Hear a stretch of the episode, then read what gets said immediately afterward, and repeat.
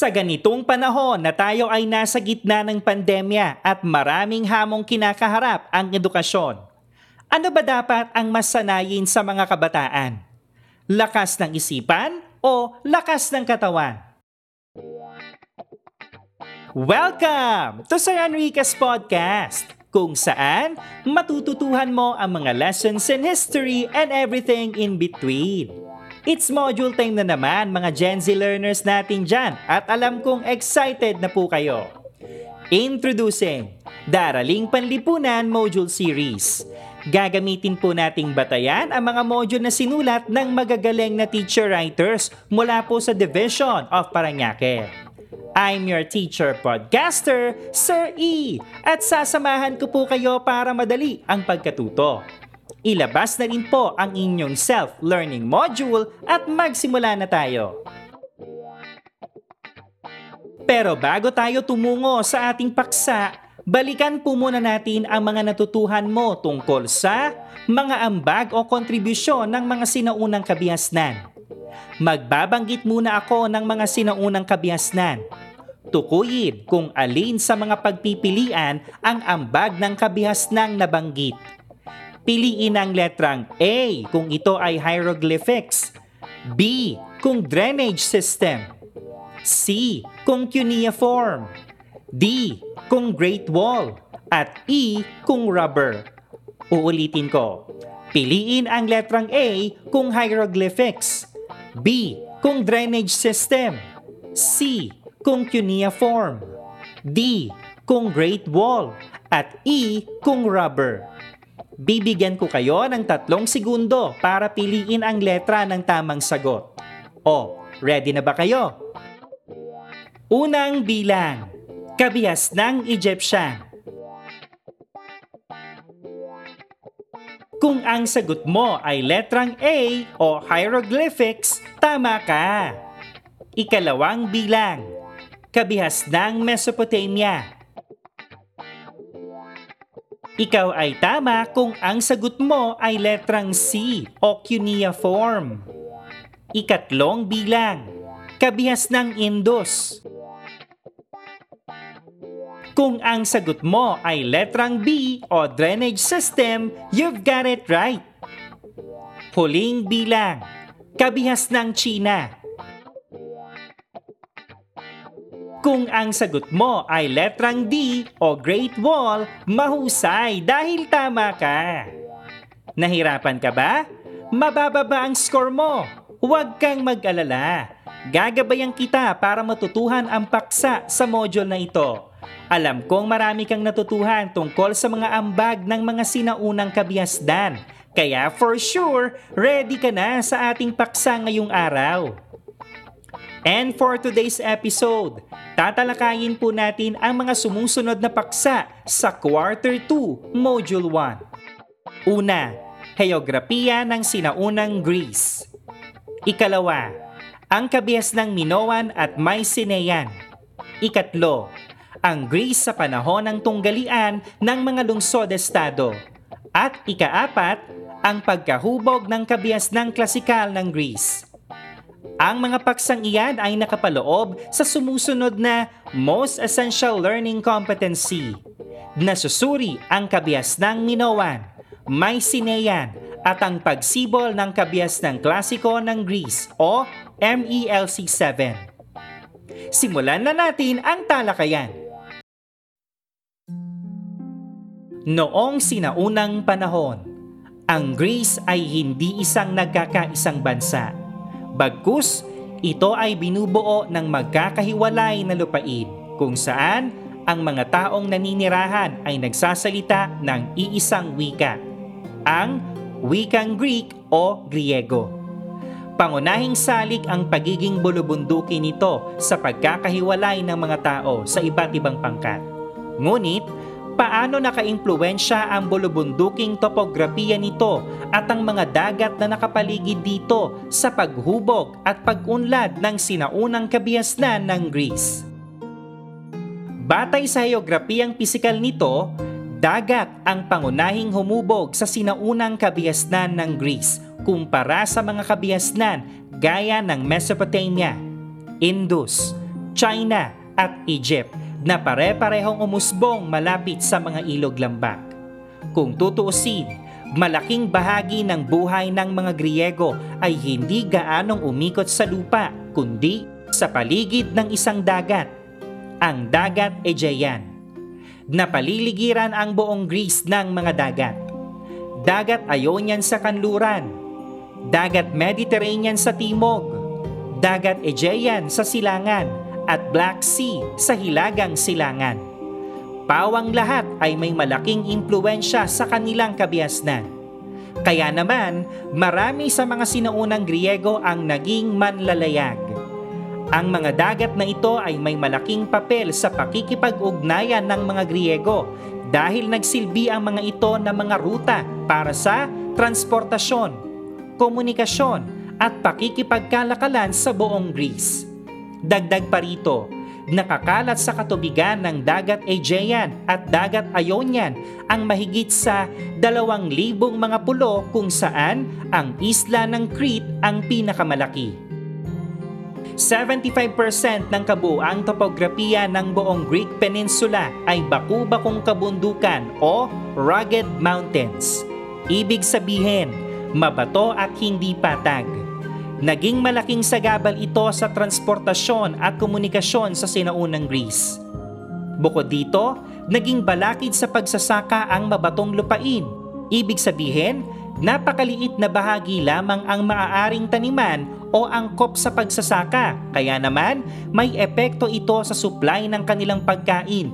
Dahilan upang sila ay maghanap ng mga bagong lugar para magtayo ng mga kolonya gaya sa Carthage na ngayon ay bahagi ng bansang Tunisia sa Africa.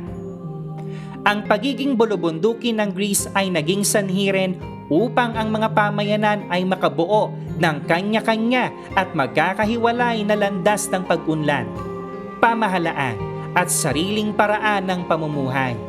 Sa paglipas ng panahon, ang magkakahiwalay na mga pamayanang ito ay nakabuo ng matinding pagtingin sa kanilang kasarinlan o konsepto ng pagiging malaya, kung saan ang bawat isa ay palaging handang makipagdigma upang maisulong at maprotektahan ang interes ng kinabibilangang pamayanan.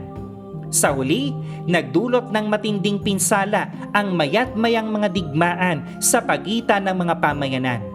Sa kabilang banda, ang maliliit na teritoryo ng kanilang mga pamayanan ay nagbigay daan naman upang ang mga Griego ay magkaroon ng aktibong pakikilahok sa politika at makabuo ng natatanging pagkakakilanlang kultural o cultural identity.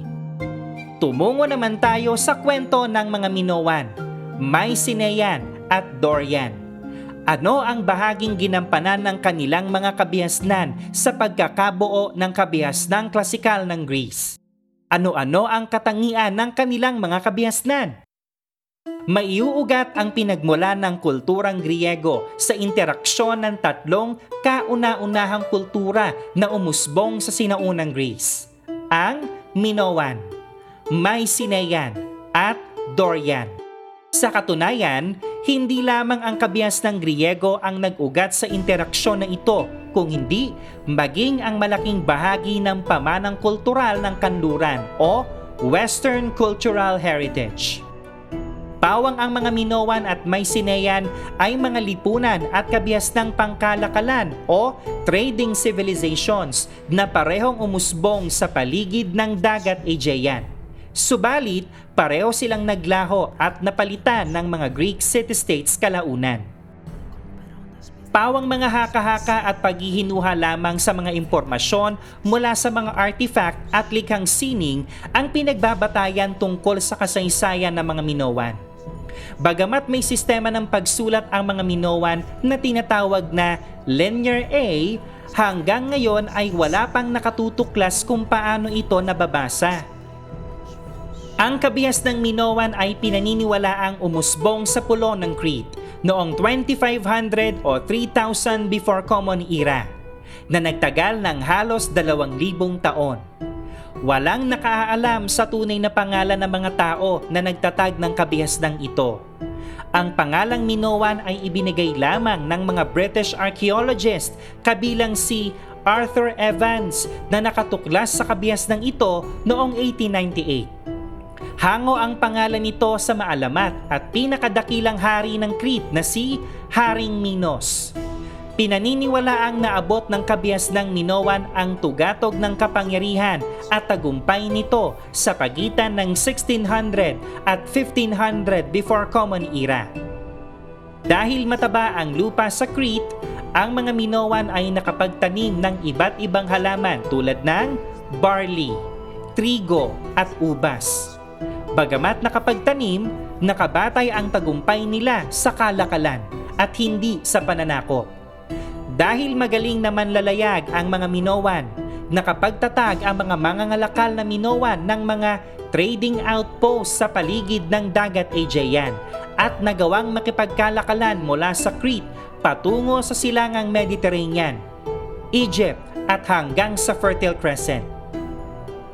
Nanirahan ang mga pinunong Minoan sa malawak na palasyo sa syudad ng Knossos na may tatlong palapag. Ang mga archaeological digging sa lungsod na ito ay nagpapahiwatig ng mataas na antas na kaunlaran ng mga Minoan. Ang mga gusali rito ay matibay at pulido ang pagkakagawa. May mahigit walong daang pribadong kwarto, may maayos na plumbing o drainage system, at may mga dingding na napinturahan ng makukulay na fresko. Inihahayag naman ng mga likhang sining ng mga Minoan ang kanilang buhay na nakaugnay sa dagat gaya ng paglalayag, kalakalan, pangingisda at maging ang pakikipaglaro sa mga alon. Sa maraming pagkakataon, makikita sa mga likhang sining ng mga Minoan na ang kanilang mga pari ay mga babae. Nakita rin na sinasamba nila ang toro at ang Mother Goddess. Hindi tiyak ng mga historiador kung paano nagwakas ang kabias ng Minoan noong mga taong 1450 before Common Era. Pinapalagay na ang paglindol, pagkasunog o pananalakay ng mga dayuhan sa Crete ang nagbigay wakas sa kabiasdang ito. Habang lumalawak ang kapangyarihan ng mga Minoan sa Crete, isang pangkat ng tao mula sa katimugang Russia ang dumayo sa Balkan Peninsula at tuluyan ng nanirahan sa Greece noong 2000 before Common Era. Sila ang mga Mycenaean. Isang katawagang nanggaling sa pangalang Mycenae, ang kanilang pangunahing lungsod. Matatagpuan ang Mycenae sa tangway ng Peloponnesus sa katimugang bahagi ng Greece. Ang syudad ng Mycenae ay matatagpuan sa isang makitid at mabatong bangin o steep at rocky ridge na napaliligiran ng matibay na bakod na pananggalang na ang kapal ay nasa 20 talampakan. Ang mga Mycenaean ay nanirahan ng magkakahiwalay sa mga lungsod-estado. Ang bawat lungsod-estado at ang mga nakapaligid na sakahan dito ay pinamumunuan ng mga sundalong hari o warrior king na nagtatag ng mga kuta na may makakapal na pader o fortress bilang proteksyon sa mga kalaban. Sa pagkakahati ng Mycenae sa iba't ibang lungsod-estado, talamak sa lipunang Mycenaean ang matinding kompetisyon at madalas na digmaan. Ang karaniwan nilang gamit sa pakikipagdigma ay ang kalasag, sibat at espada upang makalikom ng malaking pera para sa pagpapatayo ng palasyo at mataas na bakod na pananggalang, ang mga hari ng Mycenae ay nagpataw ng buwis sa kalakalan at pagsasaka. Gaya ng mga Minoan, ang mga Mycenaean ay mangangalakal din sa karagatan. Nakipag-ugnayan sila sa labas ng dagat Aegean hanggang sa Sicily, Italy, Egypt at Mesopotamia Natuto rin sila ng iba't ibang kasanayan galing sa mga Minoan gaya ng sistema ng pagsulat, paggawa ng barko at mahusay na sistema ng nabigasyon. Pagpasok ng taong 1400 before Common Era, napalitan ng mga Mycenaean ang Minoan bilang pangunahing mangangalakal sa Mediterranean. Maliban dito, May mga natutuhan din silang mga kaugalian sa mga Egyptian at Mesopotamian. Nasa kalaunan ay kanila namang ipinasa sa mga Griego. Ang mga Mycenaean ay higit na nakilala dahil sa kanilang partisipasyon sa Trojan War na pinaniniwala ang nangyari noong 1200 o 1250 before Common Era. Marahil, nag-ugat ang tunggalian sa dalawang dahilan. Una ay dahil sa issue ng pagkontrol ng mga rutang pangkalakalan sa Aegean Sea at ikalawa ay ang nabuong kompetisyon sa mga negosyo sa pagitan ng Mycenae at Troy. Isang mayamang syudad sa Anatolia na bahagi ng kasalukuyang Turkey. Yumaman ang Troy dahil sa pagkontrol nito sa isang mahalagang daan ng tubig, ang Strait of Dardanelles, na nag-uugnay sa Black Sea at Mediterranean Sea. Walang nakasisiguro kung ano ba talaga ang sanhi ng digmaang ito. Ngunit ayon sa alamat ng mga Greek, romantiko daw ang pinagmulan ng Trojan War. Sanhi raw ng digmaan ang ginawang pagdukot ng prinsipe ng Troy na si Paris kay Helen, ang magandang asawa ni Haring Menelaus, hari ng mga Spartan.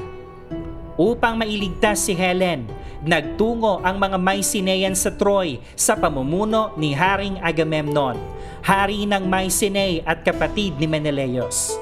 Nakipagdigma sila sa loob ng mahigit sampung taon sinasabing natalo at nasakop lamang ng mga Mycenaean ang lungsod ng Troy nang salakayin ng mga sundalong Mycenaean ang lungsod sa kalaliman ng gabi. Ayon sa tradisyon, nagtago ang mga sundalong Mycenaean sa loob ng isang kabayong kahoy o Trojan horse na ibinigay ng mga Mycenaean bilang regalo sa mga Trojan. Kaya ayon sa isang salawikain, Beware of Greeks bearing gift. Ibig sabihin, huwag magtitiwala sa kabutihang ipinapakita ng iyong mga kaaway. Ilang panahon lamang makalipas ang Trojan War, bumagsak ang kabihas ng Mycenaean. Ang kanilang pagbagsak ang naging simula ng panahon ng Karinglan o Dark Ages. Pumalit sa mga Mycenaean ang mga Dorian isang pangkat ng mga tao na nagsasalita ng isa sa mga dialekto ng wikang Greek. Sa panahon ng mga Dorian, nagsimulang bumagsak ang kulturang Hellenic, termino na nagmula sa salitang Hellas, ang tawag ng mga Greek sa kanilang bansa. Sa panahong ito, bumagsak ang ekonomiya, humina ang kalakalan at pansamantalang nawala ang sistema ng kanilang pagsulat. Kung kaya sa loob ng apat na raang taon ay walang anumang nasulat na kasaysayan mula 1150 hanggang 750 before Common Era. Sa kabila ng paghina ng kulturang Hellenic, naisulat pa rin ni Homer ang ipinagmamalaking epiko na Iliad at Odyssey sa pagitan ng 750 at 700 before Common Era. Ang Iliad ay tungkol sa digmaan sa pagitan ng mga Greek at Trojan. Ang Odyssey naman ay salaysay ng mga nangyari kay Odysseus sa kanyang pagbabalik sa Greece pagkaraan ng Trojan War. Sa panahon ding ito, naisulat ni Hesiod ang epikong Theogony na nagsisilbing batayan ng karamihan sa Greek mythology sa pamamagitan ng kanilang mga mito o tradisyon na kwento tungkol sa kanilang mga Diyos at Diyosa, nagkaroon ng paliwanag ang mga Greek sa misteryo ng kalikasan at pagpapaliwanag sa damdamin ng tao. Para sa mga Greek, ang mga Diyos ay may damdamin at namumuhay na tulad ng mga karaniwang tao. Naniwala ang mga sinuunang Greek na nanirahan ang mga Diyos sa Mount Olympus Ilan sa kanilang mga Diyos ay sina Zeus, ang kanilang pangunahing Diyos. Hera, ang asawa ni Zeus. Athena, Diyos ng karunungan.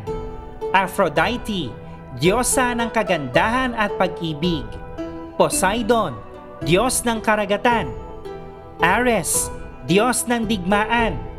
Apollo, Diyos ng araw at marami pang iba. Nagdaraos din sila sa Olympia ng mga palakasan bilang parangal sa kanilang mga Diyos at Diyosa. Sa punto namang ito ay talakayin natin kung paano nakaimpluensya ang konsepto ng polis o city-state sa naging pag-unlad ng mga sumunod na sistemang pampolitika gaya ng demokrasya. Ang paghina ng kulturang Hellenic sa panahong Dorian ay nagresulta ng ilang mahahalagang pangyayari. Una na rito ang pagbabago ng sistema ng pamamahala mula sa pagkontrol ng mga tribo at angkan patungo sa higit na formal na sistema ng pamamahala, ang lungsod-estado o city-state. Mula 750 before Common Era, ang lungsod-estado na tinawag ng mga Greek na polis ang pangunahing institusyon at unit pampolitika na umiral sa sinaunang Greece. Ang konsepto ng lungsod-estado ay nagresulta sa pagkabuo ng iba't ibang sistemang pampolitika kabilang ang demokrasya. Maraming kaisipan at sistemang pampolitika ngayon ay sinasalamin pa rin ang iba't ibang uri at sistema ng pamahalaan na nagsimulang mahubog sa panahon ng mga lungsod-estado sa sinaunang Greece. Sa pinakasimpleng kahulugan, ang polis ay isang maliit ngunit autonomous o nagsasariling unit pampolitika kung saan ang mga pangunahing aktibidad na politikal, ekonomiko, panlipunan at pangrelihiyon ay isinasagawa sa isang sentral na lokasyon. Binubuo ang polis ng isang syudad, bayan o nayon sa gitna at ng mga kabukiran sa paligid nito. Ang syudad bayan o nayon ang nagsisilbing sentro o focal point kung saan ang mga mamamayan ng polis ay nagtitipon para sa mga gawaing pampolitika, panlipunan at pangrelihiyon. Sa ilang mga polis, ang mga sentrong lugar ng pagtitipon ay matatagpuan sa isang burol, gaya ng Acropolis o High City sa Athens na nagsilbiring lugar ng kanlungan kapag may pananalakay. Kalaunan, ang Acropolis ay naging sentro din ng relihiyon at nagsilbing pampublikong espasyo kung sila ay nagtitipon-tipon upang magsagawa ng mga seremonya. May mga templo rin dito para sa mga Diyos at Diyosa nila. Magkakaiba ang lawak ng teritoryong sinasakop ng polis. Subalit, ang karamihan ay nasa pagitan ng mula 50 hanggang 500 milya kwadrado ang kabuoang sukat. Batay naman sa laki ng populasyon, karaniwang nasa ilang daan, subalit hindi lumalagpas sa 10,000 katao ang naninirahan sa isang polis. Subalit noong 400 BCE, naging kakaiba ang naging laki ng populasyon ng Athens sapagkat ito ay umabot na sa humigit kumulang 250,000 na katao. Matatagpuan naman sa ibaba ng Acropolis ang iba pang mga pampublikong gusali katulad ng teatro at agora. Ang agora o lugar ng pamilihan o marketplace ay isang bakanteng espasyo o plaza kung saan ang mga tao ay maaaring magsama-sama para sa pangangalakal at negosyo pakikipagkwentuhan at diskusyon sa mga usaping politikal. Napaliligiran ang agora ng mga tindahan, kabahayan at mga templo. Karaniwang matatagpuan ang tirahan ng mga mayayaman sa lokasyong malapit sa agora. Sa tahimik na bahagi naman ng polis, maaaring matagpuan ang gymnasium para sa pagsasanay ng mga atleta at mga pampublikong paliguan o public bath. Napaiikutan ang buong polis ng isang matibay at makapal na bakod para sa depensa. Samantala, sa labas ng bakod ay matatagpuan naman ang ilang magkakalayong mga bahay, palengke, gayon din ang mga sakahan kung saan nagmumula ang karamihan ng mga pagkain ng buong syudad. Maaaring mahati sa tatlong pangunahing pangkat ang mga mamamayang naninirahan sa isang polis Pinakamataas ang mga mamamayang may karapatang politikal na tanging binubuo ng mga lalaking nasa takdang gulang o adult males. Sila lamang ang may karapatang makaboto, magkaroon ng ari-arian, mailuklok sa tanggapan ng pamahalaan at maipagtanggol ang kanyang sarili sa hukuman. Nabibilang naman sa pangalawang pangkat ang mga babae at kabataan o bata na itinuturing na mga mamamayang walang karapatang politikal. Samantalang, nasa pangatlong pangkat naman ang mga alipin at dayuhan. Sa tatlo, tanging mga adult male lamang ang itinuturing na mamamayan o citizen habang ang mga kababaihan, mga bata at mga alipin at dayuhan ay itinuturing na mga hindi mamamayan. Dahil dito, maaari na lamang mauri sa dalawang pangkat ang mga tao sa Greece, ang mga mamamayan at hindi mamamayan. Ang bawat polis ay may kanya-kanyang sariling pamahalaan at batas. Magkakaiba ang sistema ng pamahalaan na umusbong at umiral sa mga lungsod-estado ng Greece gaya ng monarkiya, aristokrasya, oligarkiya at demokrasya. Ang bawat polis ay hindi lamang maituturing na institusyong politikal kundi bilang isang komunidad na binibigkis ng iisang pagkakakilanlan at adhikain. Dahil ang kanilang polis ang nagbigay sa kanila ng sense of belonging, nararapat lamang na laging unahin ang kabutihan ng polis kaysa sa sariling kapakanan at maging sa lahat ng bagay. Subalit, ang sobrang katapatan ng mga tao sa kanilang polis ay nagdulot din ng masamang epekto. Walang tiwala at punong-puno ng pagdududa sa isa't isa ang mga lungsod-estado na nagbigay daan upang ang Greece ay mahati-hati sa iba't ibang patriotikong mamamayan ng mga nagsasariling polis. Ang nag-uumapaw na katapatan at pagmamahal sa sariling lungsod-estado ay nagbunga ng pagkawasak para sa buong Greece, sanhi ng walang tigil na alitan, tunggalian, pananalakay at digmaan sa pagitan ng mga lungsod-estado at maging sa pagitan ng magkakaalyadong lungsod-estado. Sa panahong ito, dalawa sa maraming lungsod-estado ang nangibabaw at naging magkaribal sa pagkontrol sa buong Greece. Ang Athens at ang Sparta. Ang patriotismo, identidad at kompetisyon sa ekonomiya ang tatlong pangunahing sanhi sa matinding tunggalian ng dalawa. Subalit sa kabila ng nasabing dibisyon, ang lahat ng lungsod-estado kabilang ang Athens at Sparta ay binibigkis ng iisa at magkaparehong kultura, ang kulturang Greek.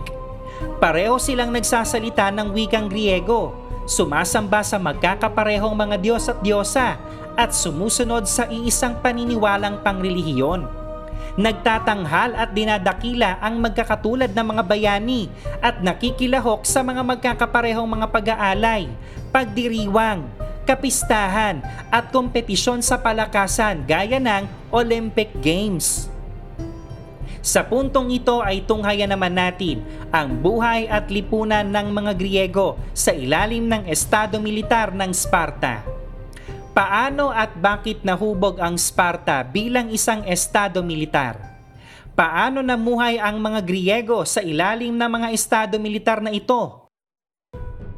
Ang Sparta ay matatagpuan sa katimugang bahagi ng Greece, partikular sa tangway ng Peloponnesus. Ang uri ng pamahalaang umiral sa Sparta ay isang oligarkiya kung saan ang kapangyarihan sa pamahalaan ay nasa kamay ng isang maliit na pangkat na nagkokontrol sa militar. Pinamumunuan ang Sparta ng dalawang hari na may pangunahing pananagutan sa usaping militar at namumuno sa hukbong Spartan kapag may mga digmaan. Sa ilalim ng dalawang hari ay ang pangkat ng limang opisyal na inihahalal taon-taon na siyang bumubuo sa tinatawag na E4. Ang mga E4 ay may pananagutang pangasiwaan ang edukasyon ng kabataan at ang pagkilos at asal ng mga mamamayan. ang mga patakaran at batas ng lungsod-estado ay pinagbobotohan ng isang asamblea na binubuo ng mga lalaking mula 30 taong gulang pataas. Minumungkahi naman ng isang Council of Elders ang lahat ng usapin na pinagbobotohan sa asamblea. Ang council na ito ay kinabibilangan ng dalawang hari at 28 mamamayan na ang edad ay mahigit sa 60 taong gulang.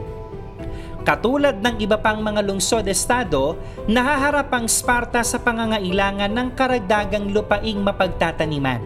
Kung kaya, naging patakaran ng Sparta ang pagsakop ng ibang lupain at pagtatatag dito ng mga kolonya. Kabilang sa mga kolonya ng Sparta ang Laconia at Messenia. Subalit sa halip na ilipat ang kanyang sariling mamamayan sa mga kolonya upang dito manirahan, ginawa na lamang ng Sparta ang mga Laconian at Messenian na mga Helot na ang ibig sabihin ay bihag at sapilitang pinagtrabaho para sa mga Spartan. Sila ang nagtatrabaho sa mga sakahan na pag-aari ng mga aristokratang Spartan na naninirahan sa sentro ng polis obligasyon ng bawat helot na ibigay sa mga aristokrata ang kalahati ng kanilang ani at mga produktong nalinang mula sa lupa. Wala ring interes ang mga Spartan sa pagnenegosyo at pangangalakal, kung kaya iniasa na lamang nila ito sa mga tinatawag na peryosi. Ang mga peryosi ay mga mangangalakal at artesano na naninirahan sa mga nayon. Ang mga peryosi ay hindi mga alipin o bihag na tulad ng mga helot at hindi rin naman itinuturing na mamamayan. Ang mga helot at peryosi ang naghahanap buhay at nagtatrabaho sa lipunang Spartan, samantalang ang mga aristokrata ang nagsasanay para sa hukbo at digmaan. Noong 750 before Common Era, dalawampung beses na mas marami ang populasyon ng mga Helot at Peryosi kaysa sa mga aristokrata. Upang mapanatili ang kanilang mataas na katayuan at maluhong pamumuhay, nagpasya ang mga aristokratang Spartan na higit pang palakasin ang kanilang hukbo at magtatag ng isang estadong militar. Kailangan ang malakas, organisado at disiplinadong hukbo upang matiyak ang kontrol at masugpo ang anumang pagtatangkang rebelyon ng mga Helot. Dahil sa pangangailangang ito, tinangka ng mga Spartan na maging pinakamalakas na hukbo sa Greece. Upang makamit ang nasabing adhikain, ang buhay ng mga Spartan ay inorganisa alinsunod sa strikto, mahigpit na kontrol at pagdidisiplina. Ang mga bagong silang na sanggol ay sinusuri upang matiyak na sila ay malusog. Kapag ang sanggol ay napatunayang malusog, siya ay pinababayaang mabuhay. Subalit kung hindi, ito ay iniiwan sa paanan ng mga bundok para mamatay. Pagsapit ng mga batang lalaki sa edad na pitong taong gulang, sila ay inihiwalay na sa kanilang mga magulang upang manirahan sa mga barak kasama ang iba pang kapwa batang lalaki hanggang sa marating nila ang edad na dalawampu. Sila ay tinuturuan ng mga pinunong lalaki ng pagbasa, pagsulat at paggamit ng espada. Ipinasa sa ilalim din sila sa malupit na disiplina upang sila ay maging matapang, matatag at masunurin sa may kapangyarihan. Habang nagsasanay, ang mga batang lalaki ay binibigyan lamang ng kakaunting pagkain, isang piraso ng kasuotan, pinababayaang walang sapin sa paa at pinatutulog sa labas ng gusali. Dahil dito, sila ay hinahayaang magnakaw ngunit hindi dapat magpahuli. Maliban dito, sinasanay rin ang mga batang lalaki na maglakad ng tahimik habang ang kanilang mga mata ay nakatuon sa nilalakaran at nagsasalita lamang kung kinakailangan. Sa edad na dalawampu, ang mga lalaking Spartan ay opisyal nang nagiging kabilang sa hukbo. Bagamat pinapayagan na silang mag-asawa sa ganitong edad, hindi naman sila pinapayagang magkaroon ng sariling tahanan at dapat pa rin silang manirahan sa mga kampo militar kasama ang ibang mga sundalo. Habang ang mga kalalakihan ay naninirahan sa kampo militar, ang kababaihang Sparta naman ay nasa bahay. Dahil sa pagkakawalay sa kanilang mga asawa, ang mga babaeng Spartan ay nagtamasa ng higit na kalayaan at kapangyarihan sa loob ng tahanan kaysa sa ibang mga lungsod-estado ng Greece. Ang kababaihang Spartan ay dapat regular na mag-ehersisyo at panatilihing malusog ang pangangatawan upang makapagbuntis at makapagpalaki ng malulusog na mga anak. Ang mga babaeng Spartan ay maaaring makisalamuha kasama ang mga lalaki sa mga pampublikong lugar at labas ng tahanan at maaaring magkaroon ng edukasyon. Tinuturuan silang bumasa at sumulat, makilahok sa sports o palakasan gaya ng wrestling, pag-ehersisyo ng nakahubad at pagtakbo ng nakahubad. Sila ay may karapatan ding magmay-ari at kontrolin ang sariling ari-arian. Naniniwala ang mga Spartan na ang mga bagong kaalaman at kaisipan ay magbubunga ng paghina sa kanilang nakagawiang paraan ng pamumuhay.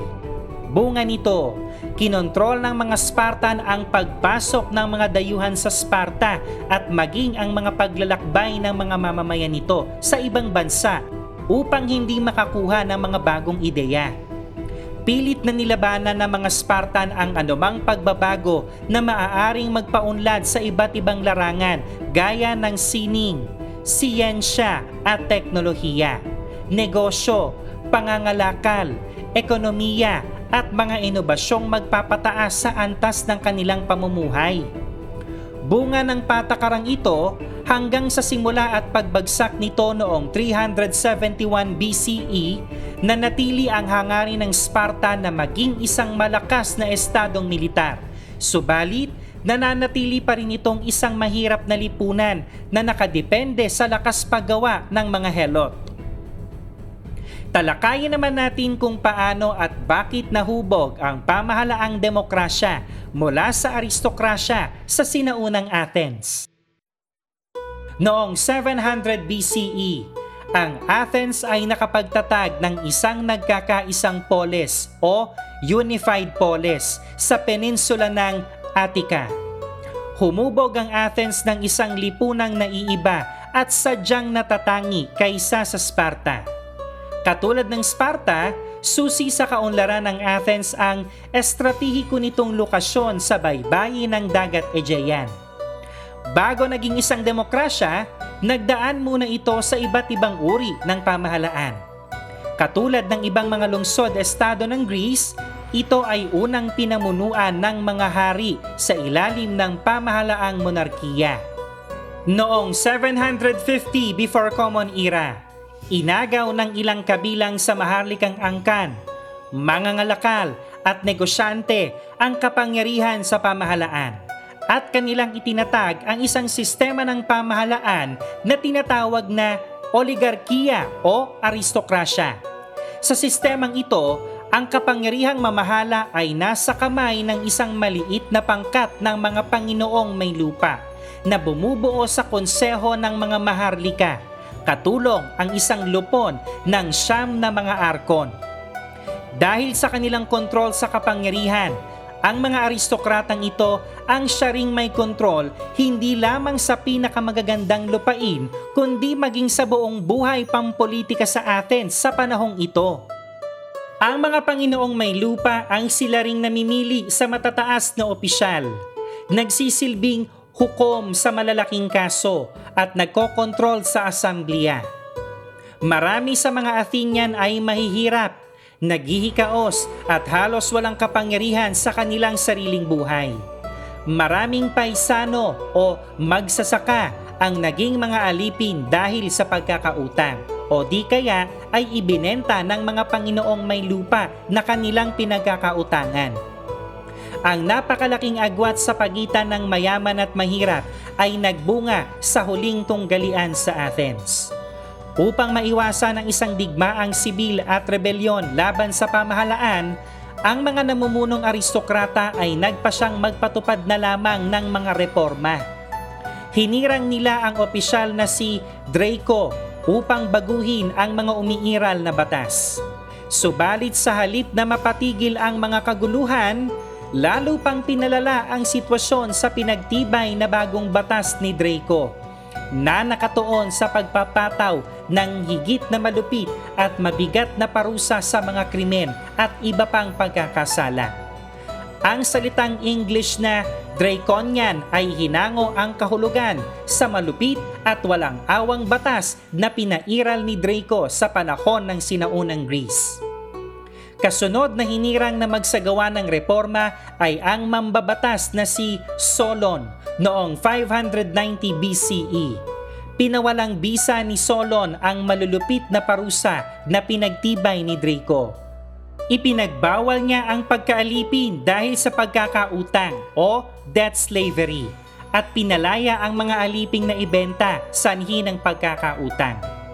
Tinangkang bawasan ni Solon ang kahirapan sa pamamagitan ng pagpapaunlad sa kalakalan at paglimita sa pagmamayari ng lupa.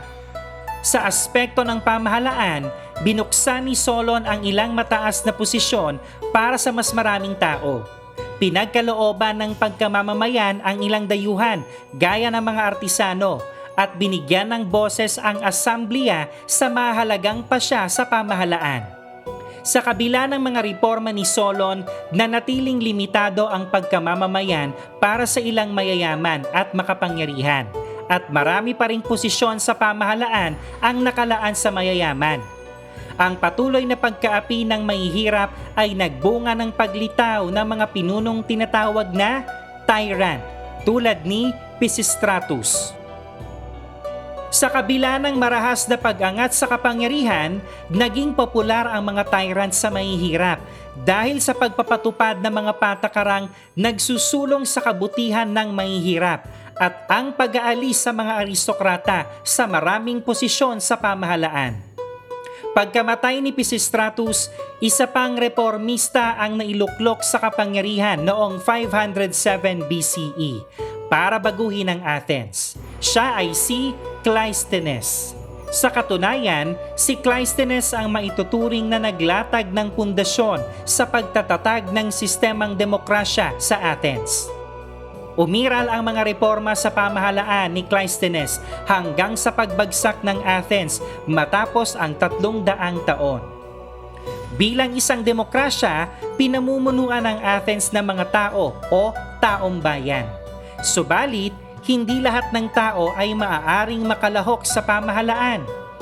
Tanging ang malalayang lalaki na may edad na 20 taong gulang pataas at nakakumpleto ng pagsasanay pang militar ang pinapayagang makaboto. Ang mga babae, bata, dayuhan at alipin ay walang anumang papel sa pamahalaan. Noong 300 BCE, wala pang 10% ng kabuoang populasyon ng Athens ang maaaring makalahok sa pamamalakad ng syudad. Inaasahan na ang mga kalipikadong makalahok sa pamamalakad ng pamahalaan ay tutuparin ang sumusunod na tungkulin at pananagutan gaya ng pagboto sa eleksyon, paglilingkod sa pamahalaan kung mahahalal o mapipili, maglingkod bilang jury sa hukuman, at maglingkod sa militar sa panahon ng digmaan. Sa tugatog ng kapangyarihan nito, nahati sa tatlong pangunahing sangay ang pamahalaan ng Athens. Nangunguna rito ang Asambleya na binubuo ng lahat ng individual na kalipikadong makilahok sa pamahalaan.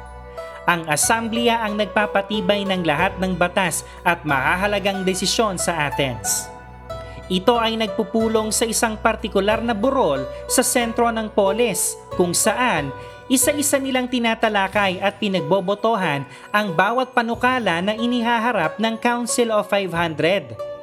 Ang ganitong uri ng demokrasya kung saan ang lahat ng kalipikadong mamamayan ay direktang nakakalahok ay tinatawag na direktang demokrasya o direct democracy. Ang pangalawang sangay ng pamahalaan ay ang Council of 500. na itinuturing na inobasyon sa panahon ng pamumuno ni Cleisthenes. Sa pamamagitan ng konseho na ito, pinalawak ni Cleisthenes ang pakikilahok ng pangkaraniwang mamamayan sa pamahalaan. Ang mga kasapi ng Council of 500 ay pinipili mula sa mga kinatawan ng sampung tribo o pangkat na bumubuo sa lipunang Athens at hindi batay sa yaman o katayuan sa lipunan. Ang pagkahati sa tribo o pangkat ay ayon sa lokasyon o kinalalagyan ng tirahan ng bawat mamamayan maaaring maging kasapi ng Council of 500 ang lahat ng lalaking kabilang sa mga tribo o pangkat na may edad mula 30 taong gulang pataas. Pinipili ang magiging kasapi ng Council of 500 sa pamamagitan lamang ng palabunutan o draw lots o tsambahan o random.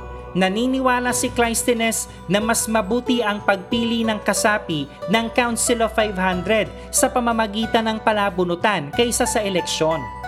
Sa eleksyon, maaaring makaimpluwensya sa resulta nito ang mga mayayaman o di kaya ay ang magagaling magsalita o magtalumpati.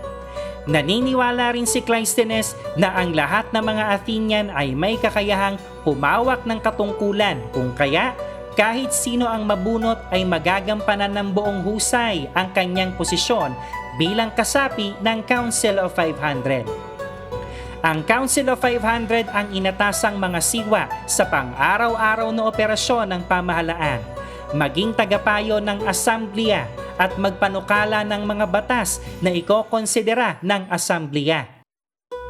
Ang Council of 500 ang nagbabalangkas nagdedebate at sumusulat ng mga panukalang batas na inihaharap sa asamblea para sa kanilang pagboto. Pinalawak din ni Cleisthenes ang komposisyon ng asamblea. Lahat ng lalaking nasa edad na lampas sa 20 taong gulang ay maaaring maging kasapi ng asamblea.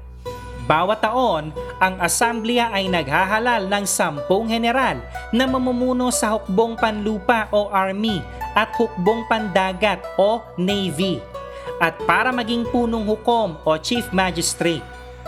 Ang isa sa mga nahalal na general ay pinipili na maging punong komandante o Commander-in-Chief ng buong hukbong sandatahan. Ang pangatlong sangay ng pamahalaan ay ang komplikadong serye ng mga hukuman na dumidinig, naglilitis at nagbababa ng mga sentensya para sa mga kriminal. Pinipili ang mga kasapi ng mga hukuman mula sa mga kasapi ng asamblea na maaaring umabot sa 6,000 ang kabuoang bilang. Subalit maliban sa tatlong nabanggit na sangay, may iba pang mahahalagang opisyal sa pamahalaan sa pangunguna ng Archon o Chief of State. Ang Archon ang kapwa na mumuno sa Asamblea at Council of 500 Taon-taong inihahalal ang Archon para sa isang taong termino, subalit maaari din naman siyang muling mahalal ng kahit na ilang beses. Ang kababaihan ng Athens ay walang anumang karapatang politikan. Limitado ang tungkulin at pananagutan sa loob ng tahanan at hindi maaaring makalahok sa palakasan at mga pagtitipong pampubliko. Ang mga babae ay itinuturing na pag-aari ng kanilang mga asawa at dapat mamuhay na malayo sa mata ng publiko. Hindi nakapag-aaral ang mga babae sa Athens. Sa halip, sila ay tinuturuan lamang ng kanilang ina at kababaihang kasapi ng pamilya ng mga gawaing pambahay. Sila ay tinuturuan ng pag-aalaga ng bata, paghahabi, paghahanda ng pagkain, pangangasiwa sa tahanan at ng iba pang kasanayan para maging mabuting ina at asawa. Sa mga nakaririwasang pamilya, ang mga babae ang nangangasiwa sa buong tahanan at may ilan din namang natutong bumasa at sumulat. Kung mayroon mang paggangat ang kababaihan sa lipunang Athens, ito ay sa larangang pangrelihiyon. Ang kanilang pakikilahok sa mga prosesyon at seremonya ay itinuturing na napakahalaga para sa ikabubuti ng buong lungsod. Sa pangkalahatan, tanging ang mga anak na lalaki ng mga nakaaangat sa lipunan ang maaaring magkaroon ng formal na edukasyon. Nagsisimula ang pag-aaral sa edad na pitong taong gulang, kung saan ang mga batang lalaki ay hinuhubog upang maging isang mabuting mamamayan.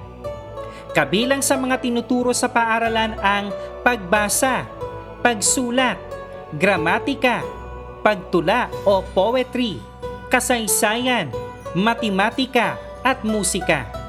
Dahil inaasahan silang makipagtalakayan at makipagdebate sa asamblea, ang mga mag-aaral ay tinuturuan din ng lohika at kasanayan sa komunikasyon, partikular ang pagsasalita sa harap ng publiko. Sa paniniwala ng mga Griego na mahalagang masanay at mapaunlad ng katawan, bahagi ng pag-aaral sa bawat araw ang nakalaan sa mga gawaing pangpalakasan. Kapag sila ay nagbinata, ang mga lalaking mag-aaral ay pumapasok sa paaralang militar upang maihanda naman sila sa isa pang tungkulin at pananagutan sa pagiging isang mabuting mamamayan. Ang pagtatanggol sa Athens. Tapos na ang ating talakayan. Pero bago kita iwan, subukan mo muna ang iyong natutuhan sa pamamagitan ng karagdagang gawaing ito. Magbabanggit ako ng mga pahayag. Mag-thumbs up kung ang pahayag ay tama at mag-thumbs down kung ang pahayag ay mali. Bibigyan kita ng tatlong segundo para pag-isipan ang tamang sagot. O, ready ka na ba? Unang pahayag. Ang Greece ay kagaya ng Mesopotamia na napaliligiran ng malalaking ilog at may matabang lupain. Kung nag-thumbs down ka, tama ang sagot mo. Ang Greece ay bansang bulubundukin at mabato kung kaya malaking porsyento ng kalupaan ay hindi angkop na pagtaniman. Ikalawang pahayag. Ang kabias ng Minoan ay hango sa pangalan ng maalamat na hari na si Minos.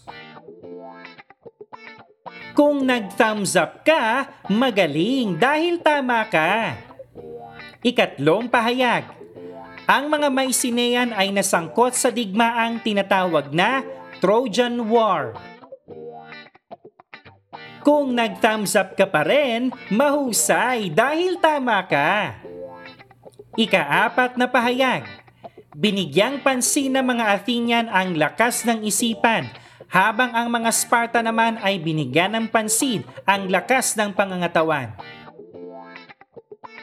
Kung nag-thumbs up ka, you've got it right. Huling katanungan. Polis ang tawag sa mga lungsod-estado o city-states sa Greece. Kung nag-thumbs up ka pa rin, bravo! Tama ka! Naka-perfect 5 points ka ba? Kung hindi, okay lang yan. Tandaan, na hindi masusukat ang talino sa score lang. Basta't sinubukan mo at may natutuhan ka sa lesson, ikaw ang winner.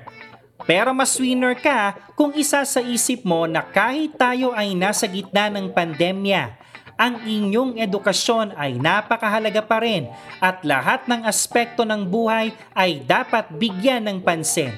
Sa ganitong panahon ay walang katiyakan ang ating kinabukasan kaya habang pinapaunlad natin ang aspektong pangkaisipan gaya sa mga kabataang Athenian, nararapat ding bigyan ng pansin ang lakas ng pangangatawan gaya sa mga kabataang Spartan. Parehong mahalaga ang lakas ng isip at katawan upang makamit mo ang iyong mga pangarap sa buhay. Kaya mag-aral ng mabuti habang inaalagaan ang iyong sarili. At para prepared ka na sa next lesson natin, pakibasa na po ang natitirang mga paksa sa Quarter 2, Module 1 tungkol sa Gintong Panahon ng Athens. Kontribusyon ng panahong klasikal ng Greece. Si Alexander the Great at ang paglaganap ng kabihas ng Helenistiko. Hanggang sa muli at maraming salamat po sa pakikinig mga Gen Z learners. Lesson mo bukas ngayon ang podcast. I'm your teacher podcaster, Sir E. See you next time sa isa na namang episode ng Araling Panlipunan Module Series. Bye!